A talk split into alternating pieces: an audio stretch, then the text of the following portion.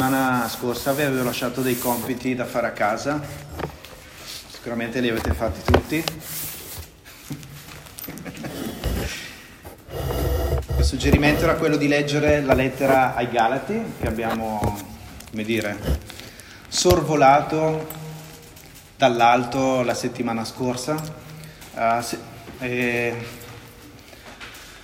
abbiamo fatto la seconda Corinzi, abbiamo fatto i Galati, ho pensato facciamo anche Efesini, perché no, è subito dopo. Eh, quindi quest'oggi vorrei fare con voi alcune riflessioni sulla lettera agli Efesini. Uh, che da un certo punto di vista è un po' collegata alla lettera ai Galati. La volta scorsa abbiamo visto come scrivendo ai Galati l'Apostolo Paolo doveva difendere il vero Vangelo.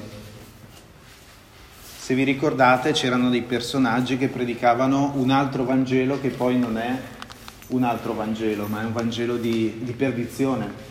E questo Vangelo, questa notizia, diceva che i pagani che si convertivano a Cristo dovevano rispettare tutta la legge di Mosè e farsi circoncidere. Abbiamo visto come Paolo ha smontato questa, questa eresia, come si rivolgeva ai Galati. E qui nella lettera agli Efesini ritorna sullo stesso argomento. Eh, abbiamo citato qualche versetto anche la volta scorsa dalla lettera agli Efesini, in cui in, questo, in, in questa lettera in modo particolare Paolo ci dice come non esiste che un pagano che si converte a Cristo entra a far parte della nazione di Israele e deve adattarsi a tutti i suoi rituali o alla legge dell'Antico Testamento. Ma è forse vero il contrario, e cioè che in Cristo il muro di separazione tra Israele e i pagani è stato tolto e questo porta a creare un nuovo popolo in Cristo. E questo l'abbiamo già letto la volta scorsa in Efesini 2 al versetto 14, in cui leggiamo che Egli infatti è la nostra pace, colui che ha fatto dei due popoli uno e ha demolito il muro di separazione, avendo abolito nella sua carne l'inimicizia, la legge dei comandamenti fatta di prescrizioni, per creare in se stesso dei due un solo uomo nuovo, facendo la pace. Anche ieri ai pensieri felici, ora felice, pensieri felici, eh? Ci è capitato proprio di parlare di questi due personaggi. Uno si chiamava... Sì, prima di loro abbiamo parlato di altri due personaggi. Legge, grazia. Legge, la legge e la grazia. E la legge era quest'uomo che puliva la stanza con la scopa e faceva alzare un gran polverone. Quindi se noi cerchiamo di eh, pulire il nostro cuore con eh, la legge, in realtà la legge produce solo altro peccato quando pensiamo di poterci eh, avvicinare a Dio con i nostri meriti, non facciamo altro che sottolineare ancora di più di qua- quanto siamo peccatori. Se invece chiamiamo la signora Grazia, ci butta un bel secchio d'acqua sul pavimento e la polvere si raccoglie in un minuto e il nostro cuore ne risulta purificato. E qua vediamo che la legge è stata licenziata. Quel, eh, quel, servitore che utilizzava la scopa per pulire il pavimento, versetto 15, è stata abolita la legge dei comandamenti fatta di prescrizione. E grazie a Cristo che ci dà la grazia, noi che eravamo lontani siamo stati avvicinati per mezzo del sangue di Gesù. Abbiamo un uomo con la torcia là in fondo. Sembrava lo speleologo.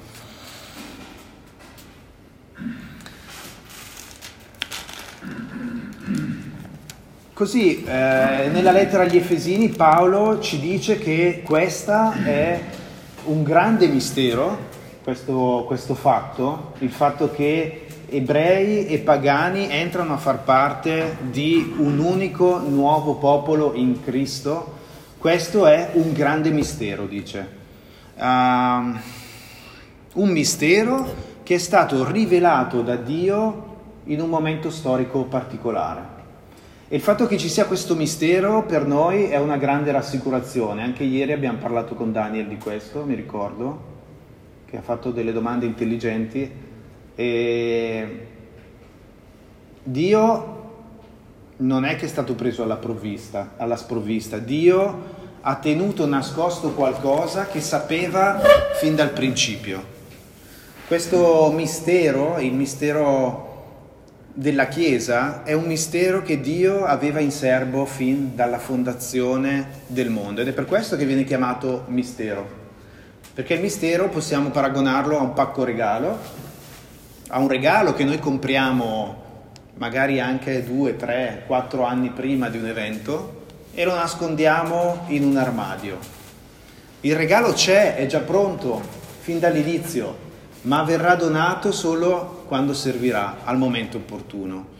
E così la parola mistero può essere paragonata a un pacco regalo, alla confezione, e invece quello che c'è dentro e che scopriremo quando apriremo il regalo è la rivelazione, che in greco si chiama Apocalisse. Quindi abbiamo questi due termini, il mistero e l'Apocalisse. Il mistero è quando il regalo è chiuso e l'Apocalisse è quando il regalo è aperto e scopriamo che cosa c'è dentro.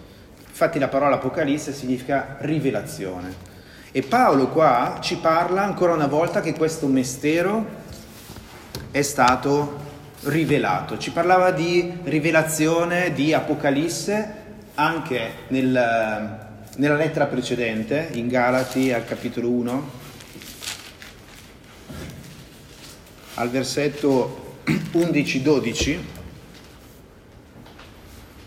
Paolo ci diceva che a proposito di, di questi falsi Vangeli, false buone notizie che giravano, Paolo dice che vi faccio sapere che l'Evangelo che è stato da me annunziato non è secondo l'uomo, poiché io non l'ho ricevuto né imparato da nessun uomo, ma l'ho ricevuto per rivelazione di Gesù Cristo. Questa buona notizia è così strabiliante è rimasta segreta per tantissimo tempo finché Dio l'ha rivelata in Gesù Cristo. E anche qua si parla di rivelazione in Efesini al capitolo 3, al versetto 3. Ancora una volta Paolo dice che per rivelazione egli mi ha fatto conoscere il mistero di cui prima ne scrissi in breve. Quindi non abbiamo ancora letto la lettera agli Efesini, ma qua scopriamo che Paolo ha un mistero che ci ha aperto e che ci ha scritto in breve, cioè la lettera agli Efesini, in tutta la sua parte precedente, era il modo di Paolo di aprirci questo pacchetto regalo e farci vedere che cosa conteneva. Dio aveva una sorpresa che aveva tenuto da parte per l'umanità fin dalla fondazione del mondo. Ora, se leggiamo il capitolo 3,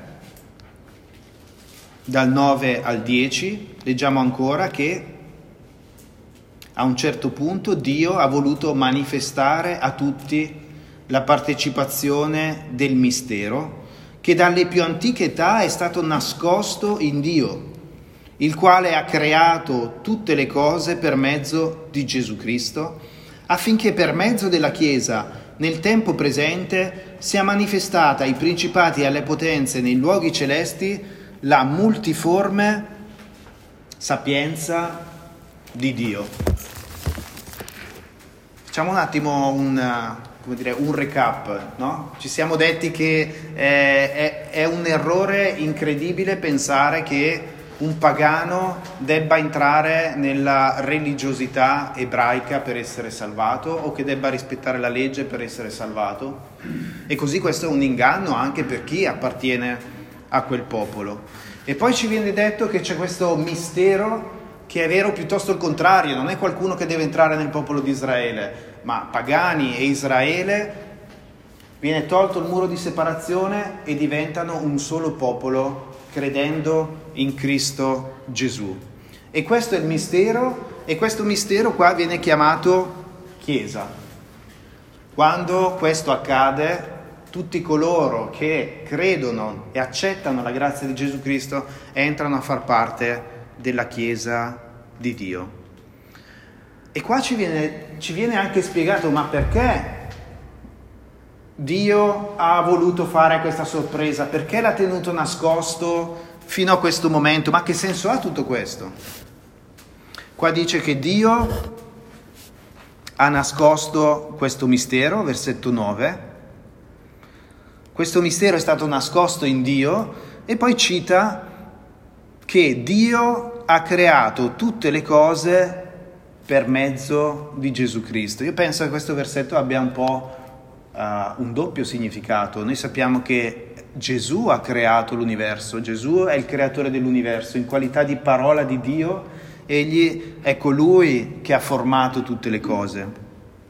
Ma allo stesso tempo questo significa che Dio non avrebbe creato questo mondo e questo universo così come lo conosciamo oggi se non avesse già dentro di sé deliberato e pensato all'opera di Cristo.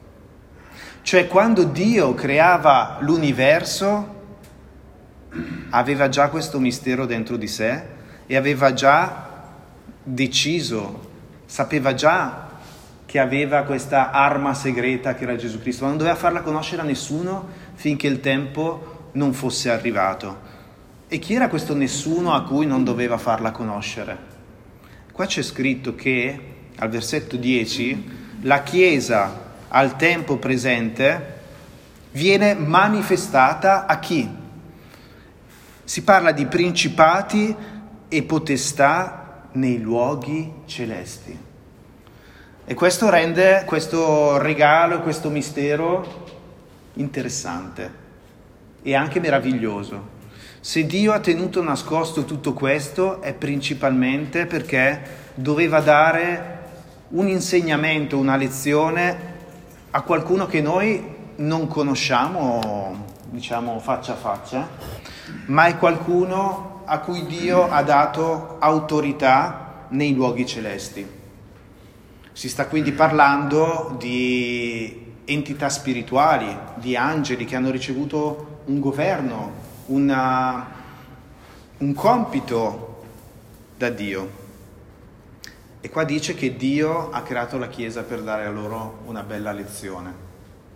Ma perché questa lezione fosse efficace, la Chiesa doveva rimanere nascosta fino al momento opportuno. E tutto questo dice serve, versetto 10, a manifestare la multiforme sapienza di Dio. Eh, multiforme è una parola fantastica perché significa che Dio eh, non ha una mente limitata, sa inventare un sacco di cose, eh, è variegata, dice, no? ci viene in mente no? quando c'è un dolce variegato, c'è dentro di tutto, no? stimola tutti i nostri sensi, i nostri gusti eh, variegato alla marena o... La sapienza di Dio è fatta così, è così grande, è variegata, multiforme, fantasiosa che neanche la possiamo immaginare. E in questa sua multiforme sapienza la Chiesa ha un ruolo fondamentale.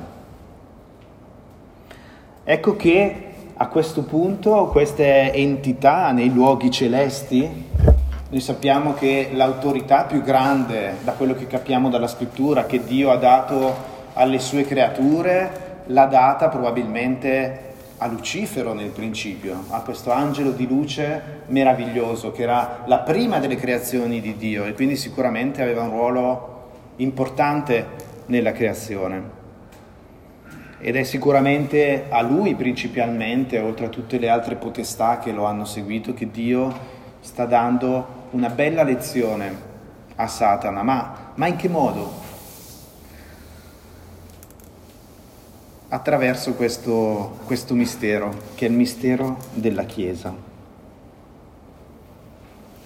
Ecco che eh, Satana cosa voleva fare in principio? Noi sappiamo che lui era la prima delle creature di Dio e questo non gli bastava, voleva diventare uguale a Dio, al di sopra di Dio, essere superiore all'Altissimo stesso e nel suo orgoglio ha anche la presunzione e anche l'intenzione di sbaragliare completamente le schiere di Dio. Eppure, no, questo nemico che ha questo piano grandissimo, ecco che Dio ha un'arma segreta e l'arma segreta è questo mistero che è la Chiesa. Quindi questo ci dice una cosa, che noi oggi siamo nel, in quello che chiamiamo tempo della grazia, il tempo in cui questo mistero è stato aperto, che la Chiesa è stata uh, creata, noi viviamo in un periodo in cui siamo dei protagonisti, noi siamo le bombe a mano di Dio in questa guerra. La Chiesa è l'arma segreta di Dio. E lo è in che modo? Tramite le prove, tramite le sofferenze, tramite la nostra fede, tramite la perseveranza.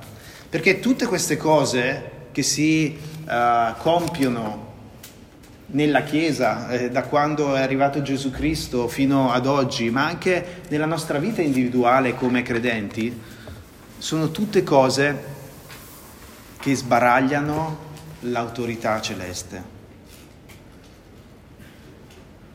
Ora, questo spettacolo che viene descritto al versetto 10, questa manifestazione ai principati e alle potestà, sicuramente porterà un grande insegnamento alle potestà ribelli, ma porterà comunque a glorificare Dio anche da parte di tutte le altre potestà angeliche che invece sono rimaste fedeli a Dio, perché la Chiesa è la ciliegina sulla torta che permette di manifestare la multiforme sapienza di Dio e tutto l'universo sarà glorificato da questo piano. Ora, tutto questo Paolo lo racconta all'interno di un tramezzino a due strati. Cioè, questo mistero viene impacchettato fra due versetti. Se noi leggiamo il capitolo 3, il capitolo 3 inizia dicendo per questa ragione io Paolo sono il prigioniero di Cristo Gesù per voi gentili. E al versetto 13 dice, per la qual cosa vi chiedo che non vi scoraggiate a causa delle mie tribolazioni che soffro per voi, il che è la vostra gloria. Cioè Paolo, e questa è un'altra assurdità se ci pensiamo, Paolo è quello eh, che è nel maggior stato di sofferenza e di persecuzione rispetto a tutti i credenti, ma lui dalla prigione scrive ai credenti perché non si scoraggino loro che invece sono liberi e non hanno nessun problema. Paolo, che dovrebbe essere quello che andrebbe consolato, è colui che scrive agli altri affinché siano consolati. E il paradosso è che Paolo, che è la persona più imprigionata fra tutti i credenti, è anche la persona spiritualmente più libera di tutti, perché nella sua prigione scrive agli altri di ricordarsi la manifestazione di questo mistero.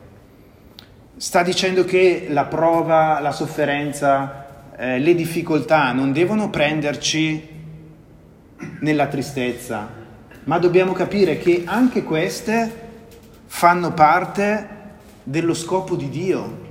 Dio fin dal principio aveva pensato a questo, aveva deciso di utilizzare anche la ribellione di Satana, anche il peccato dell'uomo, per manifestare la sua multiforme sapienza e questa sapienza avrebbe avuto la sua manifestazione in questo mistero e in Cristo Gesù. E quindi Paolo dice aggrappatevi profondamente a queste cose perché questa è la strada per affrontare la sofferenza. La sofferenza non è qualcosa da evitare, ma è qualcosa da sopportare sapendo che anche quella è nel piano di Dio. È vero che ehm, Satana gode in questo, nel farlo, ehm, ma è Dio che lo sta permettendo per glorificare se stesso in questa situazione, attraverso la Chiesa. Ora, se ci pensate, eh, Satana voleva essere il primo fra tutte le creature. E Dio che cosa ha fatto? Mandando Gesù Cristo. Ha compiuto un'opera straordinaria che è quella di crearsi un popolo di uomini, cioè di creature che sono creazionalmente sono inferiori agli angeli gli uomini. E lui che voleva essere al di sopra di Dio si ritroverà scavalcato da delle creature che sono inferiori a lui. Ma non solo questo, egli vede già seduto alla destra di Dio un uomo che è Gesù Cristo risuscitato. Gesù Cristo quando è risuscitato non è tornato in qualità di parola di Dio presso Dio, ma è tornato col suo corpo risuscitato. Satana vede seduto alla destra di Dio un essere umano. C'è qualcuno che gli ha scalzato il trono ed è in una posizione di superiorità e di potere più grande della sua ed è un essere umano. Potete immaginare quale possa essere la sua rabbia e la sua invidia nei nostri confronti, che siamo stati messi a sedere nei luoghi celesti in Cristo Gesù. E Dio gli permette che all'interno dei suoi limiti scagli pure la sua rabbia su di noi, ma egli ci proteggerà attraverso questa persecuzione e soprattutto manifesterà quanto glorioso è il suo piano e la sua multiforme sapienza, perché proprio attraverso la prova e attraverso la sofferenza la Chiesa di Dio, anziché bestemmiare il nome di Dio, lo glorificherà e Gesù Cristo sarà ancora più glorificato e la multiforme sapienza di Dio sarà manifestata. Già adesso con la prova e con la sofferenza, quanto più immaginiamoci che sarà glorificata quando il Signore Gesù Cristo manifesterà la sua gloria non solo nei cieli, ma anche qua sulla terra. Provate a pensare come farà impazzire Satana questo. E così dobbiamo sentirci onorati di essere in questo momento di prova e sofferenza, portando quella pazienza. Qua abbiamo due, quelle due persone no? che abbiamo visto ieri nei pensieri felici. No? Una è la pazienza e l'altra è la passione. E la passione è quella che vuole tutto subito su questa terra. Lì viene fatto l'esempio delle ricchezze, ma eh, significa anche qualsiasi nostra soddisfazione, la passione desidera che venga realizzata subito. Invece la pazienza aspetta sapendo che questa attesa vale la pena perché otterremo qualcosa di più importante, qualcosa di migliore che si trova alla fine di questo tempo in cui la Chiesa sta venendo manifestata, questo pacco regalo è stato aperto, questo pacco ha causato la, uh, l'irritazione di queste potestà che si scagliano contro di noi, ma Gesù Cristo verrà glorificato e Dio stesso verrà glorificato in questa guerra. E qua sta la multiforme sapienza di Dio. E direi che il capitolo 3 racchiude un po' il nocciolo del perché Paolo poi scrive tutto il resto. Quando lui inizia la sua lettera, è una lettera che sembra che lui sia già nei cieli.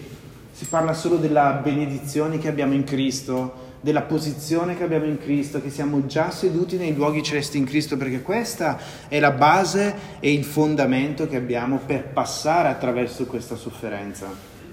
E Paolo sta scrivendo questo in prigione. Nel momento più buio della sua persecuzione, lui vede i cieli più alti e la manifestazione più grande della gloria di Dio. E questo è il piano sovversivo che Dio si è inventato e non se l'ha inventato eh, così perché la situazione è andata fuori controllo, ma questo piano l'aveva preparato fin dalla creazione del mondo. Quando ha creato ogni cosa, l'ha fatto per mezzo di Cristo perché nei suoi piani c'era già Cristo. E quindi nulla gli è sfuggito di mano, ma anche la nostra sofferenza e la nostra prova fanno parte dello scopo di Dio per la gloria sua, di suo figlio e della sposa di suo figlio, che è la Chiesa. È per quello che Paolo dice non stupitevi di quello che sta accadendo, versetto 13, non siate scoraggiati. E addirittura Paolo in prigione prega affinché noi, che non lo siamo in prigione, possiamo veramente lavorare sulle nostre menti. È ancora il discorso della mente eh, di cui parlavamo eh, nell'altra lettera. Addestriamo la nostra mente, studiamoci ogni tipo di attività che permetta di solidificare nella nostra mente queste verità di cui Paolo ci parla. Vedete che Paolo prega per noi al capitolo 3, versetto 14, dice, per questa ragione io piego le mie ginocchia davanti al Padre del Signore nostro Gesù Cristo, dal quale prende nome ogni famiglia nei cieli e sulla terra, perché vi dia, secondo le ricchezze della sua gloria, di essere fortificati con potenza per mezzo del suo Spirito nell'uomo interiore. Perché Cristo abiti nei vostri cuori per mezzo della fede, affinché radicati e fondati nell'amore possiate comprendere con tutti i santi quale sia la larghezza, la lunghezza, la profondità e l'altezza e conoscere l'amore di Cristo che sopravanza ogni conoscenza, affinché siate ripieni di tutta la pienezza di Dio. Ora colui che può, secondo la potenza che opera in noi, fare smisuratamente al di là di quanto chiediamo o pensiamo, a lui sia la gloria nella Chiesa in Cristo Gesù per tutte le generazioni nei secoli dei secoli. Ecco, io piego le mie ginocchia per questo, perché la cosa che conta la cosa che conta è che voi imprimiate nelle vostre menti, nel vostro uomo interiore, Cristo Gesù e questa, questa realtà, che tutto quello che stiamo vivendo è nello scopo di Dio. E che questa gloria sarà manifestata, anzi è già manifestata quest'oggi nel, nel no, nell'atteggiamento che abbiamo nei confronti delle prove che dobbiamo superare. Trasformiamo la nostra mente perché sia radicata e fondata in queste cose, ripiena di tutta la pienezza di Dio. E la sua preghiera, la preghiera di Paolo, è perseverante perché ha già pregato all'inizio della lettera, nel capitolo 1. Nel capitolo 1, quando ha iniziato questa lettera, prega ancora una volta per le stesse motivazioni dal versetto 16 al versetto 23.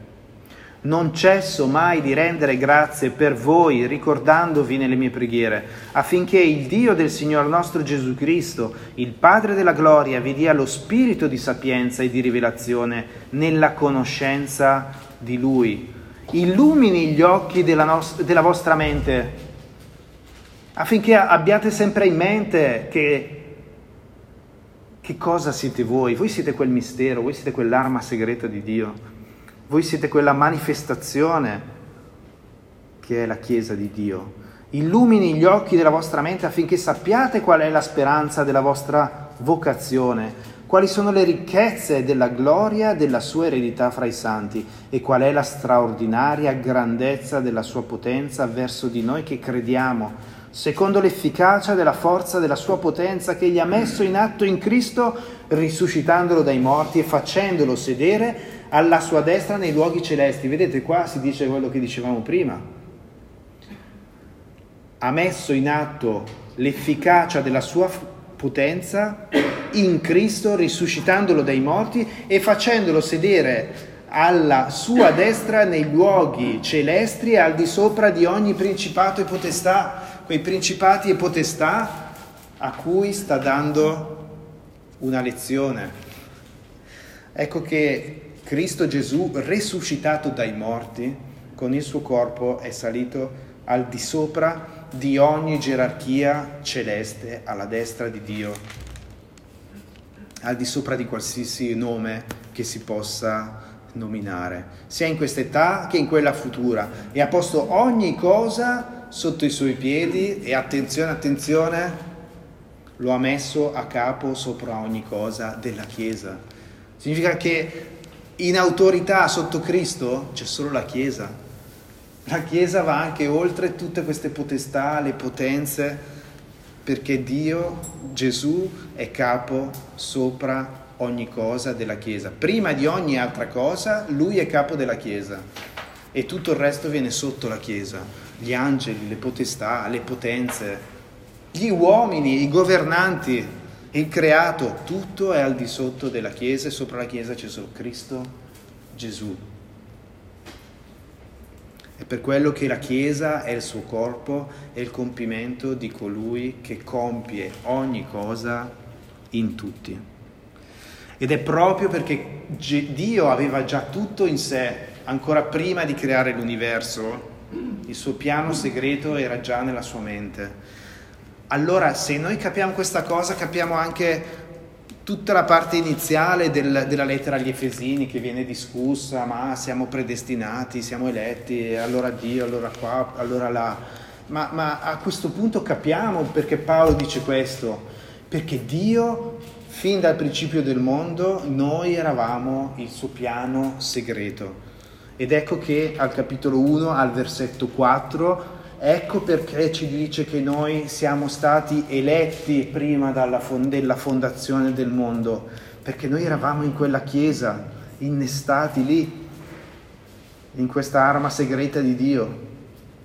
Ed egli, fin dalla fondazione del mondo, ci vedeva, sapeva, aveva questo piano, benché non lo raccontasse a nessuno per poter sbaragliare le potenze ribelli che avevano ricevuto autorità e l'hanno disprezzata prima della fondazione del mondo. Versetto 5, siamo stati predestinati ad essere adottati come suoi figli per mezzo di Gesù Cristo.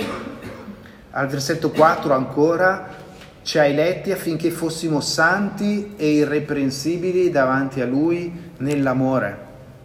Al versetto 13 dice che siamo stati sigillati con lo Spirito Santo della promessa. E sempre al versetto 14 leggiamo che riceveremo un'eredità. Lo Spirito Santo che abbiamo ricevuto, questo sigillo, è la garanzia che riceveremo un'eredità e non solo l'eredità, ma anche un pieno riscatto che è la redenzione, la piena redenzione di questa acquistata proprietà. Noi siamo una proprietà che Dio si è acquistato e questo riscatto si vedrà e sarà manifestato al momento opportuno. E già oggi viene manifestata la sua sapienza variegata e multiforme nella nostra sofferenza, nella nostra persecuzione, perché noi siamo la Chiesa di Cristo Gesù e siamo la sua sposa. E così quello che ci sta dicendo Paolo è che la Chiesa è questa cosa qua, eh, è l'unione di due popoli che non potevano stare insieme, ma che cosa hanno in comune gli ebrei e i pagani? Possono solo fare a botte fra di loro. Ma Dio ha tolto il muro di separazione e ha voluto fare questa assurdità di mettere insieme due popoli che solo potrebbero odiarsi. E la Chiesa è questo anche oggi, non è solo ebrei e pagani, ma sono italiani con albanesi, eh, tedeschi con francesi, egiziani con bresciani. Se guardassimo le nazioni che siamo fatti, sembriamo persone messe insieme per essere divise, per creare dei muri di separazione, come fanno le nazioni quando uh, si trovano sullo stesso territorio e se lo contendono, non vivono insieme ma creano un muro di separazione. Ma questo muro di separazione è stato abolito. La Chiesa di Cristo mette insieme ogni sorta di nazione, ogni sorta di pagani e tutte queste persone hanno la potenzialità e il potere di rimanere uniti. Per questo che poi la lettera agli Efesini parla dell'unità della fede. I concetti sono tutti legati tra di loro. Se abbiamo capito tutta questa potenza di Dio, non possiamo non preservare uh, con le, come dice il nostro Presidente del Consiglio, con i denti e con le unghie quello che abbiamo ottenuto in Cristo Gesù. Al versetto 4, al, al capitolo 4, l'unità della fede è questa cosa qua.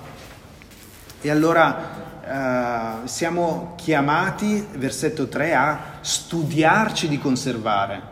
Cioè non è una cosa che viene per magia, ma dice di studiarvi, ingegnatevi, inventatevi qualsiasi cosa sia necessaria per conservarla questa unità, perché si basa su una realtà spirituale grandissima e voi siete questa arma segreta che ha un grande valore in Dio. Mettete ogni sforzo per conservare questa unità, questa unità che si basa sui sette fondamenti che ci abbiamo sentito, penso ancora quest'anno, eh, negli studi di Antoine però i fondamenti della nostra unione. Ricordiamoci, forse siamo di nazioni diverse, forse siamo di sesso diverso, ma siamo tutti un solo corpo in Cristo. Abbiamo tutti il medesimo Spirito Santo, siamo tutti stati chiamati alla medesima speranza in Cristo. Abbiamo tutti ricevuto la stessa chiamata. Abbiamo lo stesso e unico Signore, la stessa e unica fede per la quale ci siamo fatti tutti lo stesso battesimo, siamo tutti purificati e morti nello stesso Gesù Cristo e abbiamo un unico e solo Dio Padre. Per questo che dobbiamo studiarci di conservare questa unità in ogni modo, mettendoci ogni impegno da parte nostra. E la cosa più incredibile è che uh, Paolo poi si spinge oltre e dice non c'è solo l'unità della Chiesa, ma c'è l'unità che deve arrivare fino alla nostra famiglia, fino alle, alle vostre case. Tant'è che poi uh, al capitolo 5 parla del matrimonio. Che, che cosa c'è tra me e mia moglie? Cosa abbiamo in comune? forse non abbiamo niente in comune, siamo di sesso diverso, vediamo da nazionalità diverse, abbiamo il carattere opposto, ma cos'è che ci unisce? Sicuramente, se non troviamo niente di terreno che ci unisce, queste sette cose ci uniscono perché siamo figli di Dio. E questa unità va mantenuta, preservata coi dienti, studiarci di preservarla in ogni modo all'interno delle nostre case. E capitolo 5, i versetti 20, dal versetto 22 al versetto 26 leggiamo Mogli siate sottomesse ai vostri mariti come al Signore, poiché il marito è capo della moglie, come anche Cristo è capo della Chiesa ed egli stesso è il Salvatore del corpo. Parimenti come la Chiesa è sottomessa a Cristo, così le mogli devono essere sottomesse ai loro mariti in ogni cosa.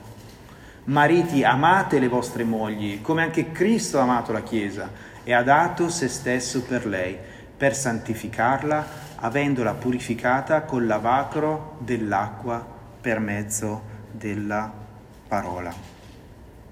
Così non c'è una dimensione nella quale Dio non sia abbastanza potente e non c'è una dimensione in cui non si possa applicare questo principio che viene applicato alla Chiesa, se noi siamo figli di Dio abbiamo questi sette fondamenti in noi, possiamo preservare l'unità con chiunque ha questi sette fondamenti in sé. Perché tutto questo è il piano di Dio che è stato stabilito da Lui fin dalla fondazione del mondo. Noi siamo eletti, siamo stati predestinati e siamo stati sigillati per l'eredità e la caparra che Egli, per il riscatto che Egli ha preparato per noi. Amen. Amen.